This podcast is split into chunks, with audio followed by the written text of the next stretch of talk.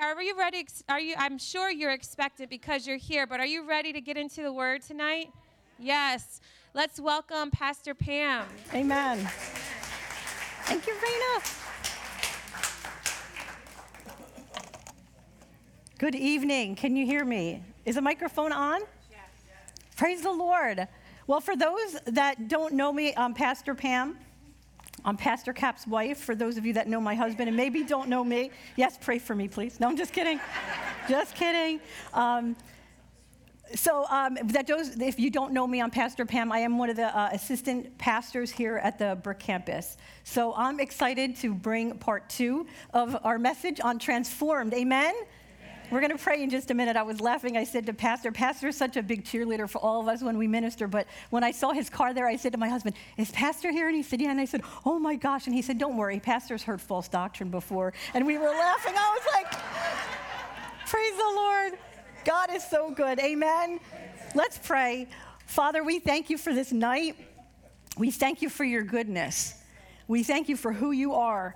Father, we just honor you. We thank you for your word that transforms us, Lord. We thank you for the Holy Spirit that lives on the inside of each one of us that changes us. He's our teacher, He's our guide, He's the one that's been our helper, and He stands by. He's ready to be our helper. And so, Father, we thank you that He's our teacher and He'll teach each one as the Word of God goes forth tonight. And the Spirit of God, the Holy Spirit of God, will make it real and personal to each person here. Thank you, Holy Spirit, that you are the agent of change together with the Word of God in our lives, and I thank you for that. Thank you for the Holy Spirit in me. I thank you that I'm a yielded vessel, Father God. I thank you that I allow you to just speak what you want. I have notes here, but Lord, we give this service over to you in every way. And so we thank you for that in Jesus' name. Amen. Amen. Well, we jumped into week one last week and we said that um, our message last week was God doesn't leave us in our weakness, He empowers us. So He doesn't leave us in our weakness, but He empowers us. And we talked a little bit about that. We're gonna, I'm gonna do a little bit of a review tonight on what we talked about. However, I wanted to share something before we start. Um, how many remember in the beginning of the year, Pastor shared on, I, I, specifically vividly remember Titus was like a main scripture that we talked about, and how the grace of God empowers us or trains us or teaches us to resist evil and lust and all of those wicked things. And in the beginning of the year, Pastor really um, was very focused. Honestly, every year he believes God for a message for the year. And this year, it was very clear what the Lord wanted to say. But together with what the Lord put on Pastor's heart, I know for me personally, so I'm going to say this personally, I just really had sensed that there was this was a new year. 2023 was going to be new. And he had said, and I think I shared this last week, that it was going to be a year where many cycles were going to be broken and we were really going to walk in the new. But I didn't really know what that meant. I know that he had given me two words. He had told me water and breath. And I was like, what does that mean? And it's life. It's life. So today we're going to talk about life, this life of God that God had in the beginning and that God wants to restore us to walk in now. But when the Lord was really speaking to me at that time, I was studying scriptures that were not even the same scriptures that Pastor had, but something was aligning for me. And I was like, and I remember sending Pastor a text saying, Pastor, God is really opening up this whole thing on the new for me. And as it relates to what you're sharing, but he's using different scriptures, but he, he started to teach me about walking in the word and putting on the new and putting off the old, things like that. And I'm like, this is, this is part of the new. At that time, I had gone into a notebook of mine. No, I'm sorry, it wasn't a notebook. I had gone and I was really led of the Holy Spirit to go listen to a message by Jen Tringale. She's a woman who has ministered to here before. And I remember sending that message to Pastor, and I said, This is a confirmation of what we've been sensing for 2023. Fast forward last week, after I did the message, when I went into my office, I knew the Lord dropped in me how He kind of wanted me to navigate week two. And within, and I shared it with Pastor Beth the next day, and she said, Oh my gosh, you're not going to believe this, but someone had a word, and it was very much in line with this whole cultivating this fruit type of thing, and you'll hear it. So I want to share these two words for you. I do have a copy after service if you want to come get it. I have it for you. The reason why I'm sharing this is because there are specific timetables and seasons for things, right? We don't eat strawberries in the winter because they're out of season. But there are seasons that the Holy Spirit has a theme or a thrust for different local churches, for the body of Christ at large. I believe that the word that God gave us for this year, Pastor Joe, and then what he's been having us flow in for this year, is not just a word for our local body, but for the body of Christ. And so I wanted to share with you this word because I want you to connect. We're sheep, right? And the sheep have to go to the pasture and eat for what they need for that, that time in this season. And if you'll take hold of, I believe, these teachings and what we've been teaching throughout the year, and this word, we have to partner with it. So I'm going to read this word, but some of the things that I'm going to share are going to be tools to help you walk that out for this year. Okay? So I want you to have an expectancy. So here's the word from Jen Tringale from 2023. It was in January, I believe. There's something in the air that the new has begun. Everyone say new. That the new thing we're sensing, even though we haven't wrapped ourselves around it, and God is still showing us what that is. Our assignment in 2023 is to emerge. Speak to seeds planted in the deep to emerge. It's time for them to emerge. Awake to the things that are in the Spirit and pray them into fruition. The New Testament church, here it is. Be, let me just say this because last week was a very personal message. This week we're going to have some personal examples, but I want you to think broader that this is not just about you, this is about the body of Christ emerging as a whole. The New Testament church that Paul wrote about is emerging this year. Something is happening and it's taking shape. You can feel it moving. Something has been moving towards this for all time. His agenda for my life is coming to pass. Emerge, and she gives some definitions to recover from or survive a different or demanding situation, to recover or return to a state of health and strength. Amen? to find or regain possession of something that was stolen or lost, to break out of from a cocoon or casing. Some of you were held up in your season of transition. And then she said, emerge is to break out of the former state. Now, listen to this, because many of us are going to be able to really connect with this for last year. In this emerge work, there is a recovering from the demands and the battle fatigue of last year. There was an onslaught from the kingdom of darkness of a soul and physical and chronic fatigue that hung in the air like a fog that needed to get pushed off. And I declare that emerge finds you to shed the last vestiges of what was. God wants to take you from one thing into the next, and somehow you got stuck. Talking about last year.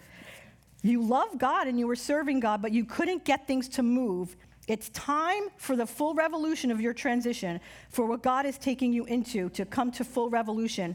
Your eyes to see who, he, who He has made you to be, not what you used to be. This, now, here is the last part of it. This is happening because God is moving the church into the full expression of his bride, right? We know he's coming back for a glorious bride. Say, glorious. Arise and come into heaven's definition of you. Come into your destined time. Speak to the things planted on the inside. Move into new opportunities. Praying for the potential that's placed that you um, that's placed inside of you to come forth. A full expression of your son Jesus in and through them, meaning the church.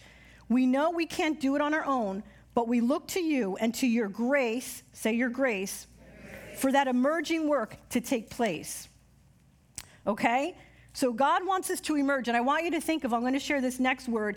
This is a seed, a seed, which we're going to talk a little bit about, emerges into something like this. That's what he wants to do as the body of Christ arises. He puts seeds in us, but he wants them to come to full fruition in us so the body of Christ can emerge into that glorious, glorious bride. And so the word from Lana Vawser from last week says, It's so much bigger than you think. The enemy comes to shake and break, but I am birthing these new mountain mo- moving movements that are going to bring forth monumental shifts, movements that will see my spirit, meaning capital S, Holy Spirit, bring down mountains of impossibility as the power of my spirit, capital S, is demonstrated in unprecedented ways. The things that we think are impossible are 100% possible in the Lord. I say these precious I say to these precious ones, rejoice, rejoice. The wind of my spirit and empowerment is blowing fiercely upon you. And that's the wind. Remember wind, wind, air, oxygen. You need oxygen to live. The wind of my spirit and refreshment is gaining momentum, and I am causing you to stand firm in that which I am doing in you and through you. For I am strengthening and fortifying you to know what it is to stand and to stand in me. Here it is rooted, rooted, deep, rooted down deeper into who I am and intimacy with me than ever before. So these earthquakes of warfare come from the enemy in an attempt to knock you off your feet. You will not be moved. Fortification is happening, maturing and strengthening and refreshment. Let me just drop down. Um, you would no longer be shaken or moved. He is bringing a deep fortification within you as you continue to live. Pastor talked about it in the beginning of the year in that secret place, close to Him and deep in His Word. I was surrounded by a strong sense that these mountain moving movements were going to be much bigger than these precious people even realized. The Lord has called them to build with Him. You think you're just holding a seed, right? I held a seed, but here it is. But what I have called you to build as you partner, say partner, with me is we're going to grow into a mighty oak. Amen? I am empowering my people with a divine strength and vitality that you have not known, flourishing and thriving in me, not withering and weary. It's a time of advancement, a time of movement. The enemy is attempting to keep you stuck and feeling like you're being dragged down by quicksand, but this is not the truth. Divine deployment has begun. The movement of God's mighty army, here it is, is arising in the earth, building the arks by his instruction to see his glory manifested and revealed. Amen? So, this is a year of fortification. This is a year that as we spend time in the secret place, we're going to see change and we're going to experience that refreshing that comes from the Holy Spirit. Amen? Amen. Amen. So, I'm going to do a very quick review from last week, very quick. Um, the question we asked last week is we talked about being a new creation, but if I'm a new creation, why, do I, I, why don't I feel like a new creation? And why am I still su- struggling with those relational cycles, constant negative thoughts about myself, still angry at my kids, eating the cookies on the way out when we said we're not going to eat the cookie and we stopped there. And last week we had so many leftover desserts. We were hysterical. They're like, no one ate the cookies. Um, so we were laughing. But many of us are struggling with that. And we see that all through the New Testament. Paul went around preaching the message we're talking about, the gospel message. Like we heard this weekend, it's the greatest message of all. He went everywhere telling about this message, and this is what he did. I, as I've been studying this out, these scriptures, I've been realizing, oh my gosh, everything he did, he went in to tell us who we are in Christ, and then he said, now walk worthy of your calling, and everything, a lot, not everything, but a lot of the New Testament, once he tells us who we are in Christ, walk worthy of our calling, have to do with how we walk with one another in the body of Christ, how we treat one another, how we're dealing with one another. So many of it, so much of it is about that. And last week, basically the question I said is we can come to the conclusion when we struggle for so long, we can get tired, weary, and say we're never going to change. But I, I had a visual here, and we used this visual last week, and we said that when Adam and Eve, Adam and Eve, I just, I'm, I'm, i want to try to make this really concise because I want to get to the new material. Adam and Eve, when they were in the garden, they were attached to and connected with the source of life. Amen. God is the source of all life, all good, pure, whole, uh, soundness. That's what, what God is. And Adam and Eve were connected to that. But Adam and Eve sinned and they lost that connection, that, that connection to the, the uh, flow of life. Something in them died. And now they were unable. After they sinned, their world was shattered and fell apart. They only knew sin, they only knew shame and fear. All of these things came. And get, get this because this is really part of what, I, what we're going to get into is that they only knew how to operate now from a place of fleshly, self focused coping mechanisms. Instead of going to God to fix things, they retreated from God and tried to fix everything themselves. And because of, what, because of that, it was like a virus. We were born and we were born into Adam, which means sin had, we, we, had, we were filthy rags spiritually. Sin had its reign over us. We literally had no mechanism to overcome sin in our lives. Amen? So we were stuck in that place. And because God is so good and because God is so graceful, God looked down on us. He didn't move away from us, but He moved towards us. Amen?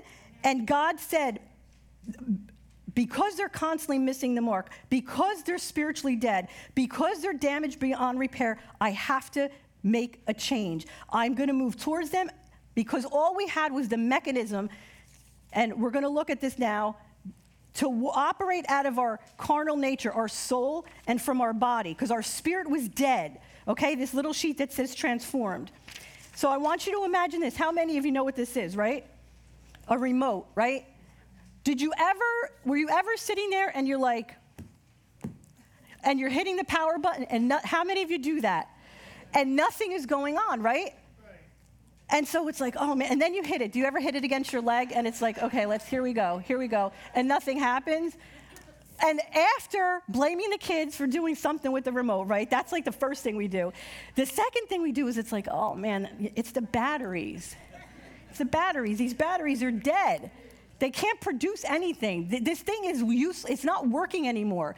So God didn't just fix us, He didn't make us better and make us a better sinner. That's not what He did. He took the batteries out and He's like, okay, let's get a new set of batteries so now it can engage with what needs to be done. God didn't just fix us up, He didn't make you a better sinner. In, in, um, in oh, 2 Corinthians 5, that's not the one. Yes, 2 Corinthians 5:17. Therefore, if any person is engrafted in Christ, the Messiah, he is a new creation, a new creation altogether. Amen. The old previous moral and spiritual condition has passed away. Behold, the fresh and new has come. This new creation is this something that's never existed before something that has never existed before. God put something in us, He made an exchange. I'm not going to do what I did last week because I don't have the time, but He made an exchange for us. We were in Adam. Sin reigned over us. We were dead. We were like this remote that had no, it was dead. It was not working. So God had to change something. So He switched it. He gave us the righteousness of God. He took First of all, he took sin off of us. He took that sin nature that was dead and only can produce dead works, no life. It was not producing life. And he switched it. And so what he did was he gave, he took sin off of us, but I said that's good, but there was even better news. Not only did he forgive our sins and then take sin off of us, but he gave us the very nature of Christ, gave us the holiness of Christ, made us a saint, gave us the very righteousness and right standing with God that we did not have before. So now we can now relate to God and we're connected. And I was supposed to bring a hose, but I forgot. The life that got flowed from God, if you, you take a hose and you connect it to, it needs to be connected to the water source to get that water. And that's what God did. And He gave us something brand new. And now, this, it's called regeneration. And I said that last week. Guys, this is an act of God's grace. Because we could, grace is wherever we fall short, grace makes up the difference. Grace helps you to be what you could not be on your own. And God knew. And so, this beautiful thing, this is what He does He puts a seed in us, a seed of the Holy Spirit. Amen. The Holy Spirit comes in, He lives in us, The Bible calls it the hope of glory. I shared it last week, lives in us. So the Holy Spirit comes in and he does this deep work. He's the empowerment for us to now, even though, let's go to our transformation, transformed sheet, even though we still have sin in our members. So let me explain this. We still have a carnal nature. It's in our members, meaning it's in our body, our physical body. We have appetites in our body. We have um, physical senses where we connect with this world. And when we got born again, spiritually speaking, this amazing predisposition to have, to be able to not constantly produce sin, but to produce life now and fruit. He made that change in us. However, we still have a carnal nature. And so let me explain what that means. That means that my body is still my body. He didn't give us a new body and He didn't give us a new soul. So the wounds that you carry in your soul are still there. The way that you thought and your thinking patterns and your belief systems before you were saved are still there. Our soul is our mind or our thinker, our will or our chooser, our emotions or our feeler. So our will is still involved. We still might, when God speaks to us when we first get born again, we have a will, and sometimes that will is, I'm going to do my will, not your will, Lord. And because we may have wounds, because we may have things from the past that reside in that part of us, there's a renewing that has to take place. Before we're born again, we make all of our decisions from the flesh and the soul. Ephesians 2 Go read it. We talked about that whole scripture passage last week, Ephesians 2, how before we were born again, we were alienated from the life of God. We only had our soul to draw from, and our soul has those wounded areas, experiences, memories that reside there. And so something has to be renewed. We have to take now this new person and the tools that we're going to talk about tonight, and we have, they have to renew us. So this is what we talked about last week. So I, I want you to say a radical, radical. Spiritual, transformation spiritual transformation has taken place in me. Place in me. Amen. Amen. Okay. So the spirit, spiritually speaking, this transfer or this transaction that God did spiritually, uh, He gave us and made our spirit alive. I'm just going to read off the sheet here. My, our spirit goes from dead, death to life. Um, the Holy Spirit and God's Word begin to influence our thinking, our choosing, and our feeling.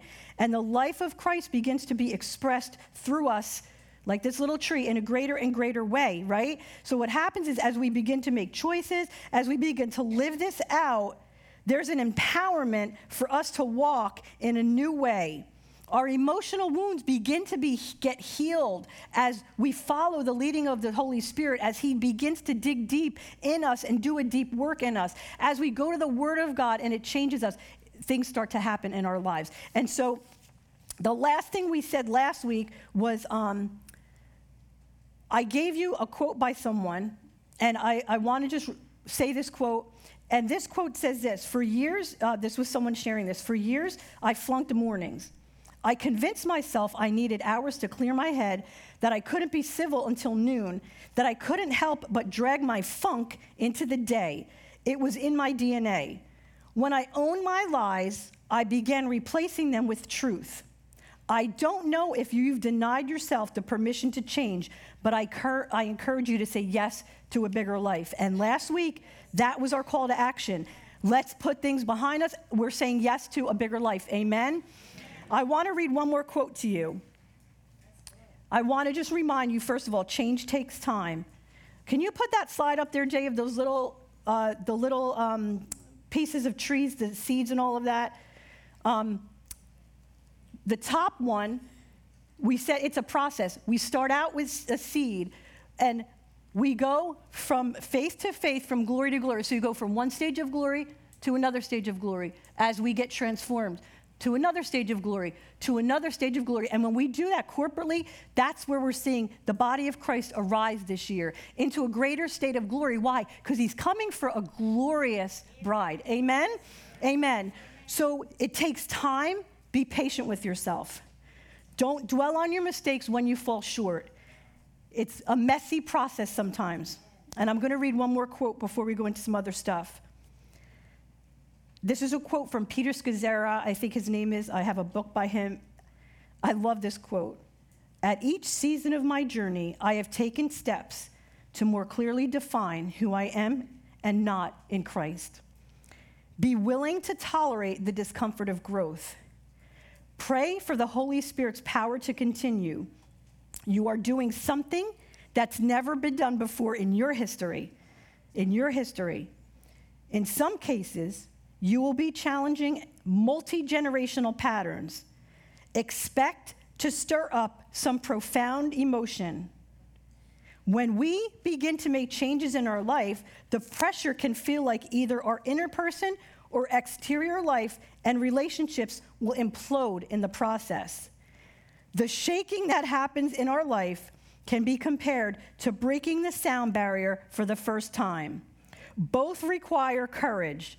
Just like Chuck Yeager's plane shook at the sound barrier when the sound barrier is broken, your life will shake as you grow.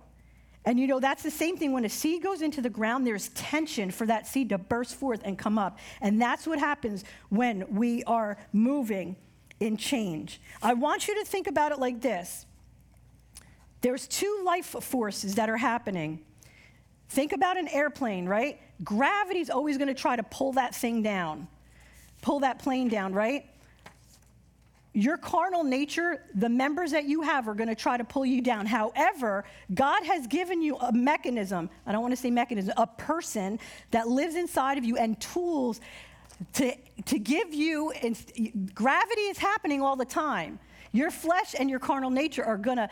I remember a teaching pastor shared a few years ago, and he said, Weeds are always gonna grow.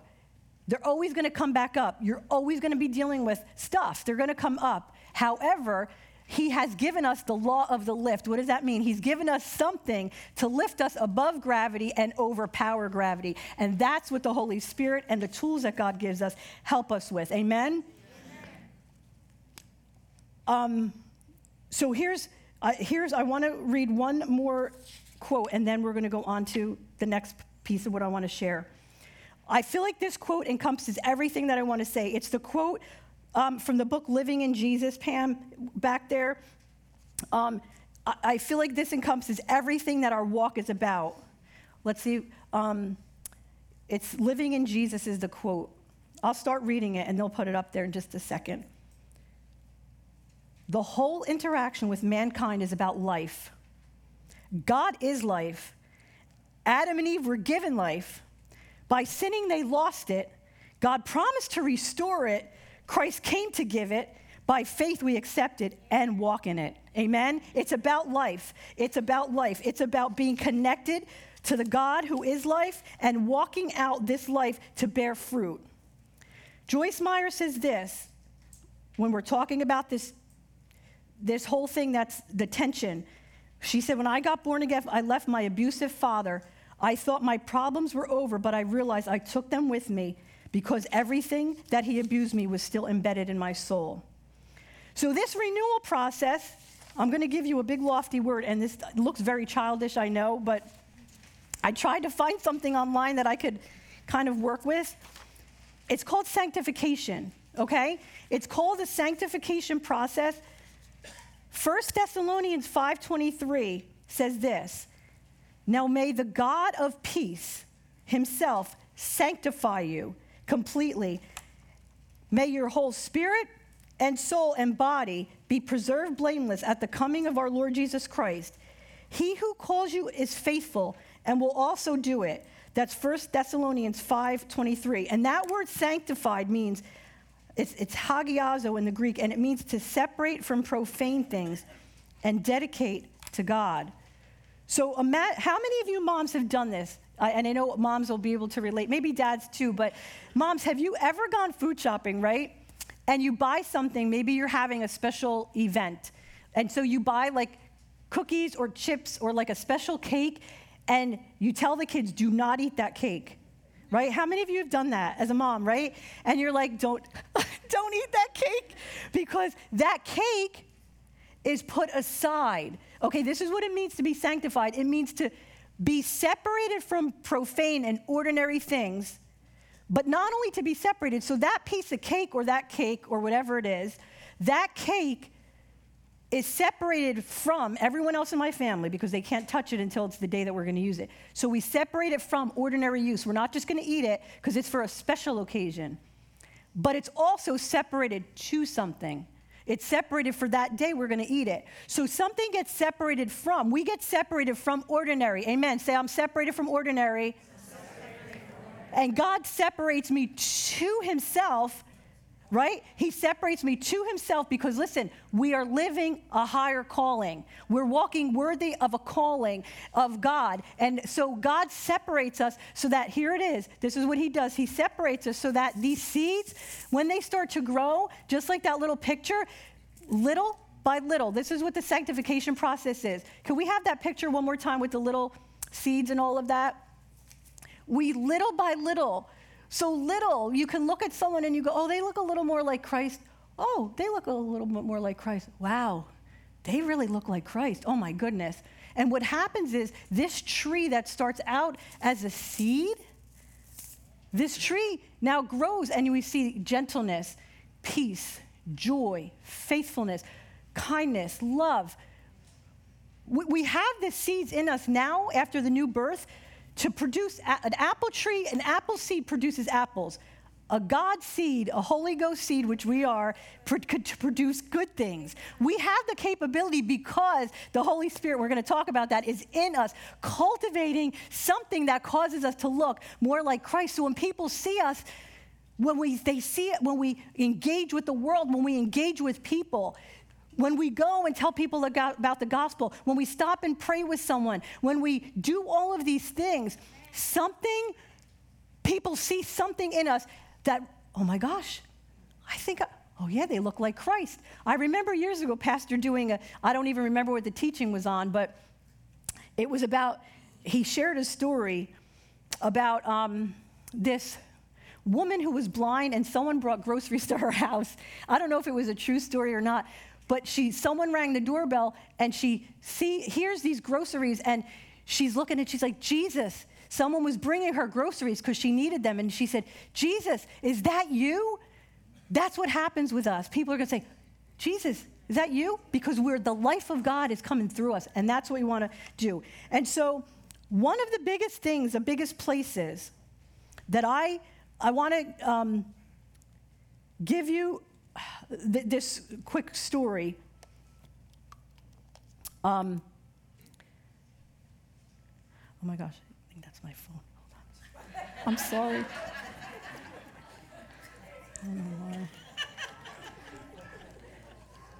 My alarm was going off, sorry. Um, so when I worked in, I worked in a home for addiction recovery for about two years, where these ladies had to leave their families and come live there. And they would live there for a minimum of at least six months. Some of them stayed seven, some of them stayed eight months.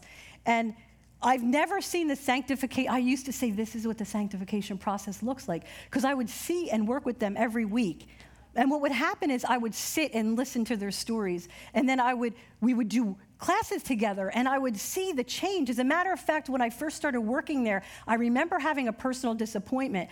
And I remember six months into being there, I turned to my husband and I said, Oh my gosh. I said, I fell back in love with Jesus. Something about what I saw in their lives was producing the life of God. And I looked at them and I was like, oh my gosh, Jesus is so real. And so these women's lives, they would uh, uh, just some of them left their kids, some of them were grandmothers who couldn't even see their grandchildren because they had DWIs, things like that. And these women would come there so vulnerable. And I was like, I thought they were going to be so different than just than me. I didn't, and I'm like, they're just like me. They've just been wounded, and God needs to just work and mold, and and things would happen. And this sanctification process is really messy. We're still going to miss it. We're still going to mess up because God's molding us, and He's working things out in us, just like the potter in that clay. And things get, uh, things have to be softened, and He has to add put water on us to just make those changes in us. But it's the most beautiful thing in the world. And so I have permission. I always ask this lady, Carol, if I could share her story. This gives me such a beautiful picture of sanctification. And then we're going to talk about the areas that God uses, the tools that we've been given to walk this out. So, Carol came in and she was 67 years old, could not see her grandchildren because she had um, a DWI. So, she was not in good um, standing with her family. They really didn't talk when we first. Um, when she first came there. And from day one, we would always laugh at her because she would say, I'm not staying a day after six months. When six months is out, I'm done. And because sometimes we would say, you really should stay a little bit longer or whatever. And she's like, I'm not going anywhere. I'm staying just for six months and that's it. And she was supposed to graduate before Christmas. She ended up graduating January 14th. But as November came and Thanksgiving came, and Carol was like, okay, I'm going home. And we were like, Carol, stay, graduate from the program, finish this out. God brought you here, He'll give you the grace to do it. And she and we would just the things that they would have to confront in their lives and just walk out was just amazing. And so I remember her saying, I'm not. And she even had a look of like this look of rebellion on her face. And she's like, I'm not staying. And so I remember um, uh, the, the, the program director sitting with her because we would sit all of us sat with her and we were trying to like encourage her to, to stay. And she asked her one question and she, she said carol whose will do you want? Do you want your will or do you want god's will? And carol said i want god's will.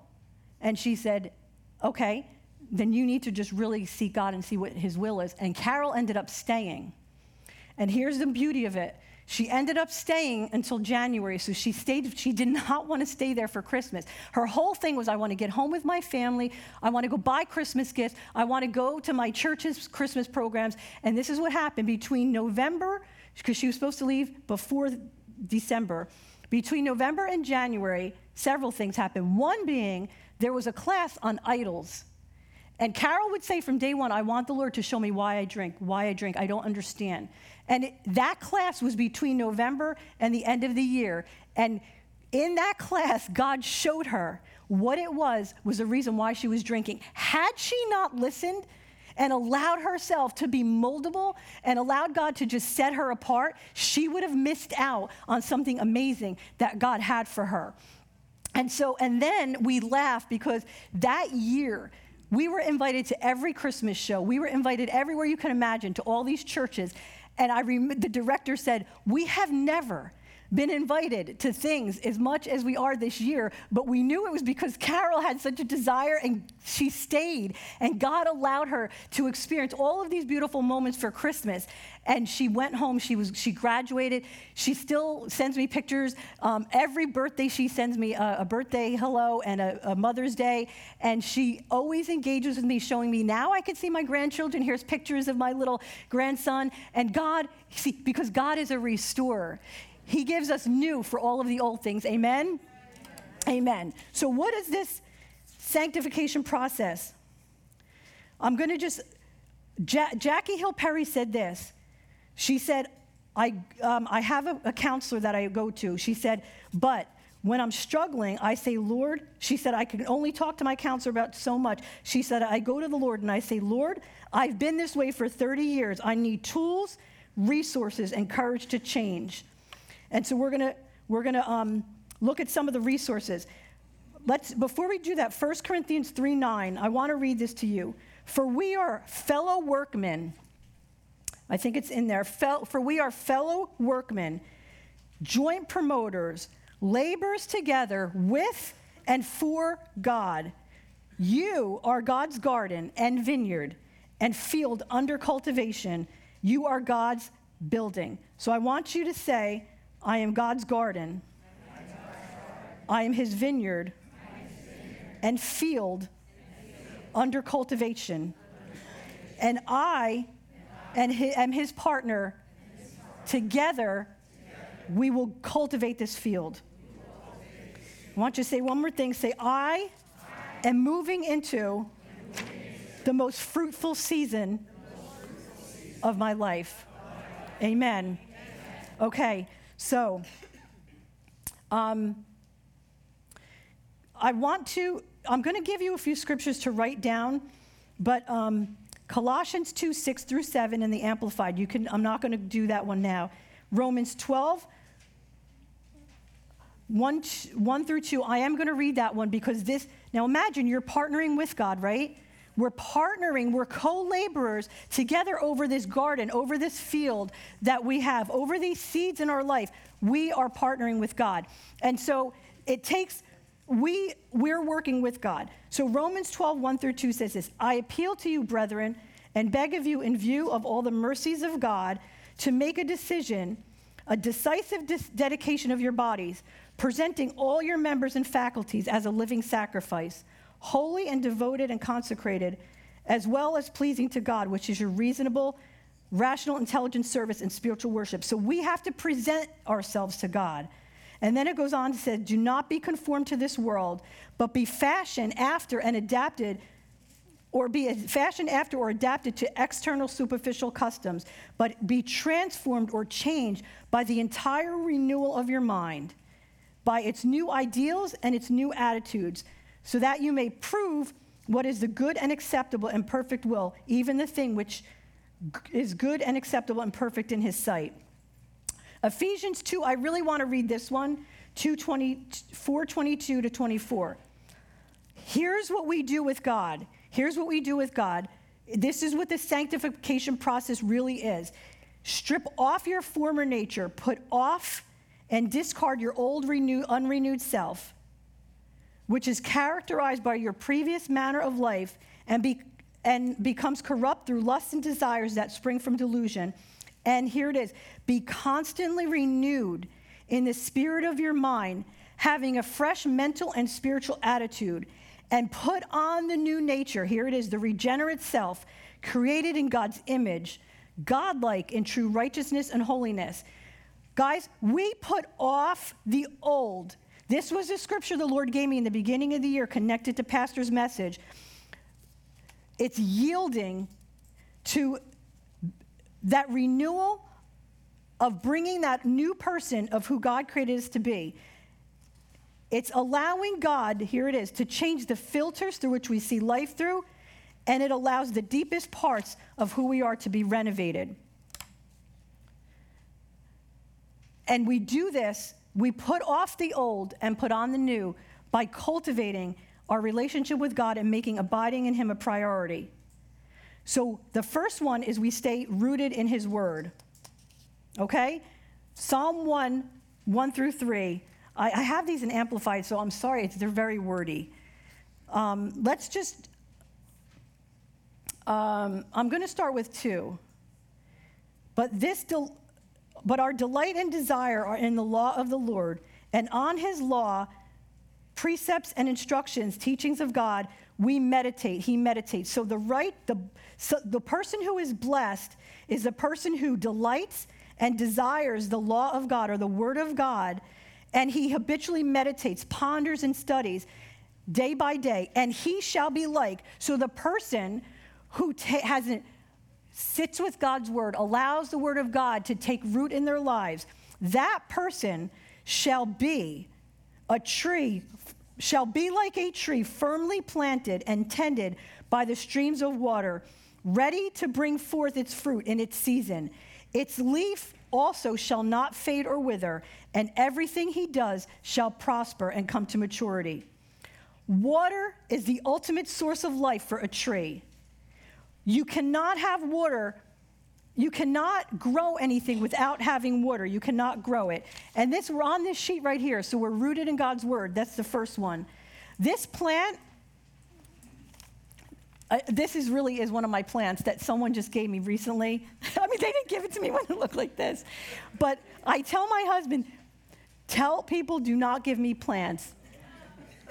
Like plants that I have to actually tend to. Because listen, this life of sanctification, God gives us the resources, we have to partner. I had to do something with this plant, which you can tell I did not do. I did not water this plant. My poor little niece got this at her school for me. So, but I just, for some reason, this plant will never, it's not going to flourish if it's not near water. We have to get up close with the water. The word is that water that will that will give us life. You see that? You have to be able to get the water of the word to come because it is the source of life. The word of God is a source of life from us that allows us to grow. The word of God renews our mind and and that mind renewal is this. This is what it means. It means to sh- reshape and reform our mind and our thinking. When we renew our minds, like Ephesians 4 says and t- Romans 12, there's a reshaping, there's a, a remolding, a reworking, a reforming of the way that we think from the ways that we used to think, even maybe worldly ways, like we would think that's okay. Now God is reforming us because you can't live right if you're not thinking right. Amen? Amen? The Word of God comes in to those wounds that you've had, and He strengthens and rearranges everything about you. You don't have to put this up there, but John 8 says this. So Jesus said, You shall know, hold fast to my word. You, um, you, truly you are my di- disciples when you know the truth, and the truth will set you free. He says, Continue in my word, and you shall know the truth, and the truth shall make you free. So, my little action step for here is I want you to think about what distractions are keeping you from God's word. And ask yourself a question when you sit with the word of God Lord, what do you want me to know today through your word? What do you want me to know today? And Lord, how, and ask yourself, how can this word challenge me today? I want to say one thing about the Word of God. Years ago, when I was in a state of complete depression and anxiety, I remember the Word of God was such life to me, I would hang on to it. And it was life for me. And there's a scripture in Psalm 119, I, I think it, it, I don't think it's, it might be 37. And it says, If it had not been for your word, I would have perished in my destruction. And I would have, I think, perished in my destruction or something like that. And I would read that word in Psalm 119 and cry because I would realize if it hadn't been for the word of God that healed, that renewed, that went deep into the places of my heart and helped me to pull out, replace all of those lies that I was believing about myself, the word of God literally transformed me. The second one, the second tool that God's given us, and I can't spend time in this because I want to spend time on the last two and we don't have much longer. We engage in life-giving community. That's on the back of your that's on your sheet as well. So the first one was rooted in his word. Second one is is life-giving community. And I want you to think of life-giving community as this. This is God. He's the source of all that is life all that is good. He is the source, right? God pours himself into a person. He pours himself into a person. And then this person is just a carrier. We're carriers, right? We carry the life source of God. So the love of God is now in us. What God does in us, he he now pours from that person into us. We're carriers of God, but we pour out the goodness of God into other people. Um, I was telling Pastor Beth um, to, tonight before the message, I had been thinking about going through all of these scriptures and, and kind of thinking about the bearing fruit and thinking about just this renewal of God wanting to renew us. And I texted the old counselor, I had mentioned her last week in, in, the, in the message that I shared, and I texted her and I said, and I started to cry because I said, I want to thank you for giving space to me or making a space for me to come and be able to be totally honest with you about the things that I'm struggling with, even though there were times that I would be embarrassed to say, This is what I'm going through. Like, oh my gosh, how can I even tell someone? That I'm walking through this and them not think or want to judge me. But when you have a person that holds space for you to be able to hold space with unconditional love and total acceptance, because that's what God does for us. He creates that for us. When we do that for someone else, this is what happens. We now get to experience God through a person. And that's what we want. That's what community does. We're not, and I, I know there's a lot of codependency stuff sometimes that happens in community, but genuine, godly community helps us to walk out and pour into us. And I said to her, I want to thank you because I'm finally, she taught me how to walk, just really put off that old and put on the new. Every week, just me allowing, her allowing this space. When, when you sit with someone who gives you the love of God like that, it, it just healing happens in your life. Amen? The, the last two that I want to mention is we have engaging in dependence on the Holy Spirit. Acts 1 8 says, But you shall receive power, ability, efficiency, and might when the Holy Spirit has come upon you, and you shall be my witnesses in Jerusalem and all of Judea and Samaria and to the ends, the very bounds of the earth. There's a quote by, in a book that I just read, and I don't know the name of it, but it says, I re- forgot the name. It says, All of our efforts to teach godly living and spiritual growth must be grounded in grace and not self effort. The Holy Spirit is the Spirit of grace. In other words, the Holy Spirit, how He's the Spirit of truth, He's a Spirit of grace. He teaches us, He's our teacher. The Bible says that He's our, the word is, is in John uh, 16. You can read John 14, John 15, and 16. It talks all about the Holy Spirit and how the Holy Spirit is the Spirit of um, truth, and He leads us in truth. And that's why what happens with the Holy Spirit is I want to try to give you a very practical, practical picture of, of him. So what he does is, here's why it's so powerful. First of all, the Holy Spirit knows you better than you. So the Holy Spirit will dig in there, and you may not know the root of something in your life, but when you're engaging in this honest dialogue with the Holy Spirit, you're, we're having a relationship with Him. It's a relationship. When you bring the Holy Spirit into your life and you communicate with Him, you spend time to sit with Him. First of all, He'll lead you.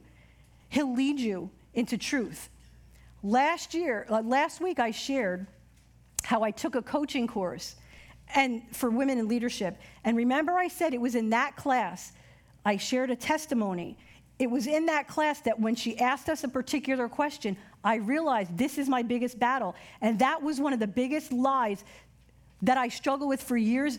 The Lord set me free in that class. Now, this is how the Holy Spirit works. I knew He was leading me to go and take that class. When you obey the Holy Spirit, this is what happens it's that sanctification process, building up into a greater, bigger tree. This is what happens. The Holy Spirit leads us whether we want to do it or not, you have to recognize okay, the Holy Spirit is leading me. When you obey Him, this is what happens. Now you overcome, you grow, you put down your flesh.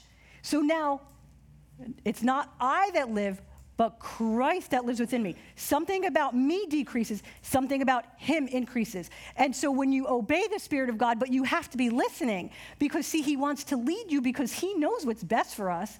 We don't know. That's why we got to get away from all the distractions and listen to him. So he leads us. He gets to the root of things, and he also empowers us to be able to do what we could not do on our own. Philippians 2 says this not in your own strength, for it is God who, all the while, effectually at work in you, energizing and creating in you the power and the desire both to will and work for his good pleasure and satisfaction and delight. The Holy Spirit is so amazing. This year, I am telling you, the Holy Spirit is wanting us to have a greater awareness that he's with you. Have a greater awareness of the Holy Spirit. I want you to cultivate that. I sent my sons a text recently and I said, have an awareness of the Holy Spirit. Talk to Him throughout your day, guys. Ask Him, Holy Spirit, I have these decisions to make. What, what would you like me to do? Holy Spirit, I have this thing to do. Show me, because as we follow Him, we, we, we put down that flesh and we see God arise. So I'm going to give you a quick example, and then we're going to do the last thing. Um, I want to share two quick things with the Holy Spirit, two personal quick things. Um, so, with the Holy Spirit, a few years ago, I remember having this area that would just really trigger me for some reason. I didn't really know what it was. And I remember sitting down, and I remember the Holy Spirit said, I want you to sit and I want you to circle, just circle as you're sitting there reading the Word of God and kind of pouring your heart out on paper. I want you to circle words. And He told me how He wanted me to do it. And because what would happen was I would isolate myself because of this. When I would feel like I was incompetent in an area, I would want to isolate and not be around people. And I didn't understand what it was. So the Holy Spirit says, I want you to circle them. So I would circle all of the areas. And He said to me, You're dealing with what you're dealing with is shame. I didn't know to label it that. I knew that there was something icky I would feel and I would want to isolate, but I didn't know what it was. And he said, It's shame that you're dealing with. As soon as I was able to um, I'm trying to think of that scripture that says to take every thought captive. As soon as I was able to, he showed me how to take that thought, and he's like, This is a lie you're believing. And he walked me through it. He showed me why it was shame. And literally, as soon as he did that, I was literally free from that. And now, if that ever tries to come up, I immediately am able to say, I know what that is, and you are a lie, and I will not submit to you, and now I walk it out. And, I, and when you walk it out, again, remember, you have, when you walk it out together with the Holy Spirit, we overcome. We overcome. We overcome, and Christ is formed in us. The last thing I want to say real quickly about that is that there's a putting yourself aside to follow him so that his power can be released. His power is released when we yield to him. And so I want to encourage you to ask him each day, show me how I can do this different today, Holy Spirit. And I want you to really be honest with Him and speak, talk to Him throughout your day. So that's your little action step for the Holy Spirit. The last piece, and we're going to be ending in like three minutes or five minutes, is, and one of the tools, and this is a big tool, is we want to engage in repent, repentance. Plants cannot flourish without pruning. Repentance, I want you to think of it as pruning.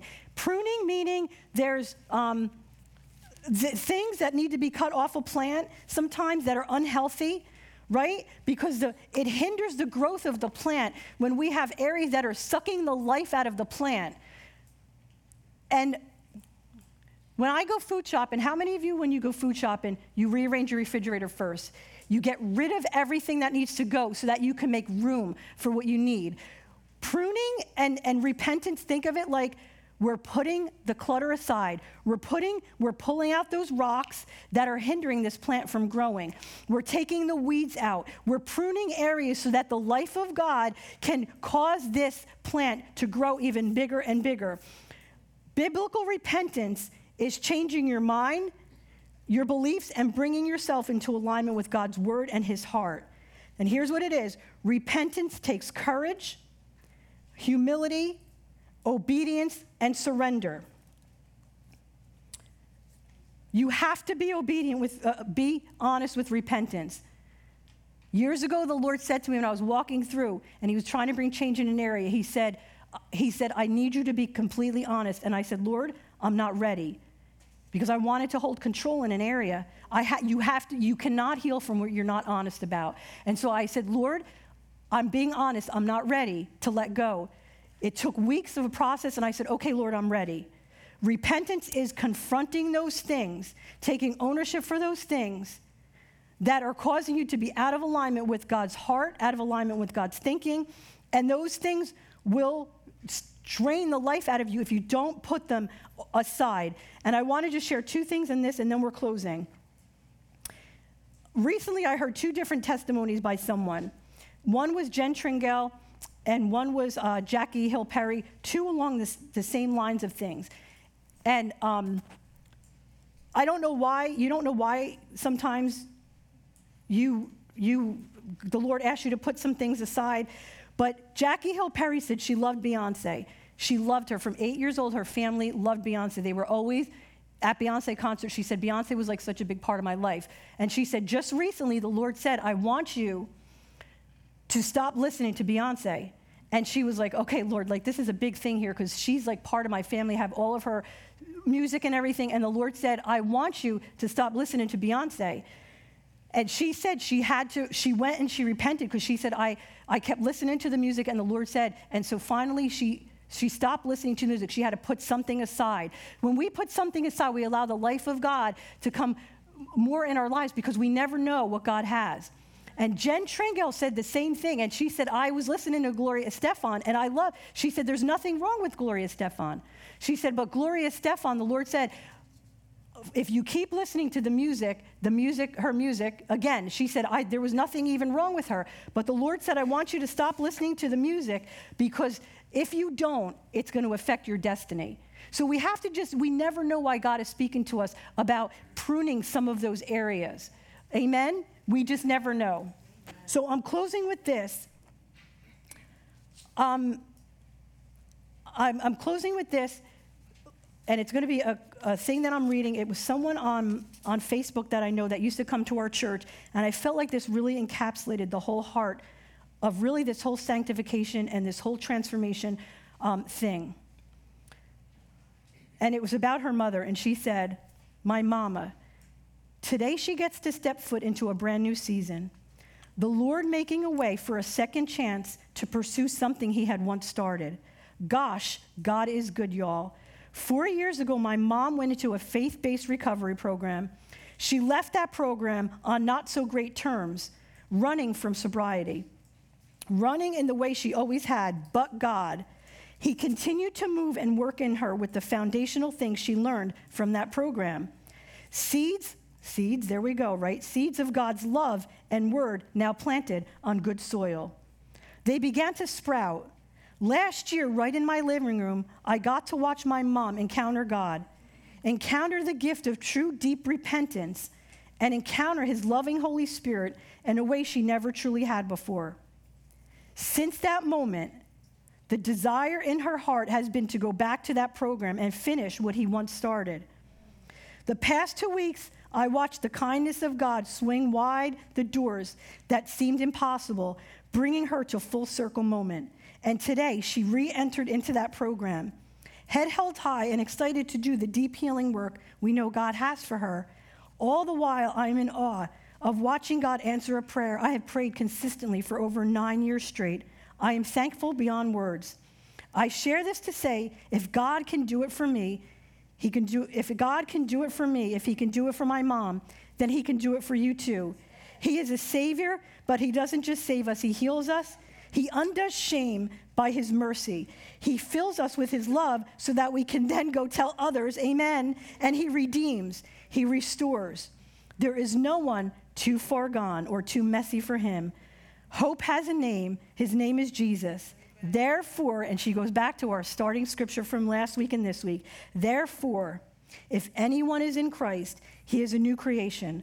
Old things have passed away. Behold, all things have become new. First, Second Corinthians 5:17. Why don't you lift your hands? Father, we thank you for this time together. Thank you that this word would be solidified in the hearts of these men and these women here, Father God. Lord, we give you permission to go into every room of our heart, Holy Spirit. Show us where you want to start with each one of us. Holy Spirit, thank you that you are so gentle but yet so powerful. So gentle but yet so powerful. Holy Spirit, we thank you for the work that you're going to do in the hearts of each person here. Father, thank you that it's never too late to start a new chapter or break a pattern. Father, thank you for this new season in this church. Thank you for a new season this year in 2023 for us to walk out and arise into that beautiful fruit fruit bearing tree oak tree, that fruit bearing tree that you desire to make each one of us. Thank you for taking each one of us from faith to faith, glory to glory, glory to glory. And Father, if there's anyone in here that may not know Jesus, this wonderful Jesus who comes in and makes us brand new, who that restores us. Father, I thank you right now that we would receive him. I'm just going to pray a prayer. Let's pray a prayer. If you don't know Jesus, maybe you never have met this wonderful Savior that wants to come in and walk with us. So, so let's just say, Father, I thank you, for sending Jesus, to wipe away, my, sin, to come in and make me brand new. Father, I repent of my old ways, and I receive Jesus tonight as my Lord, my Savior, to walk with Him and to talk with Him and experience this new life with Him. In Jesus' name, amen. Amen. If you're here, thank you so much for being so attentive. If you're here and you need prayer for any reason, we'll have prayer workers, so please come up here and see someone. Thank you so much. Have a wonderful, wonderful night, and we'll see you on the weekend. In Jesus' name, amen. Amen. amen.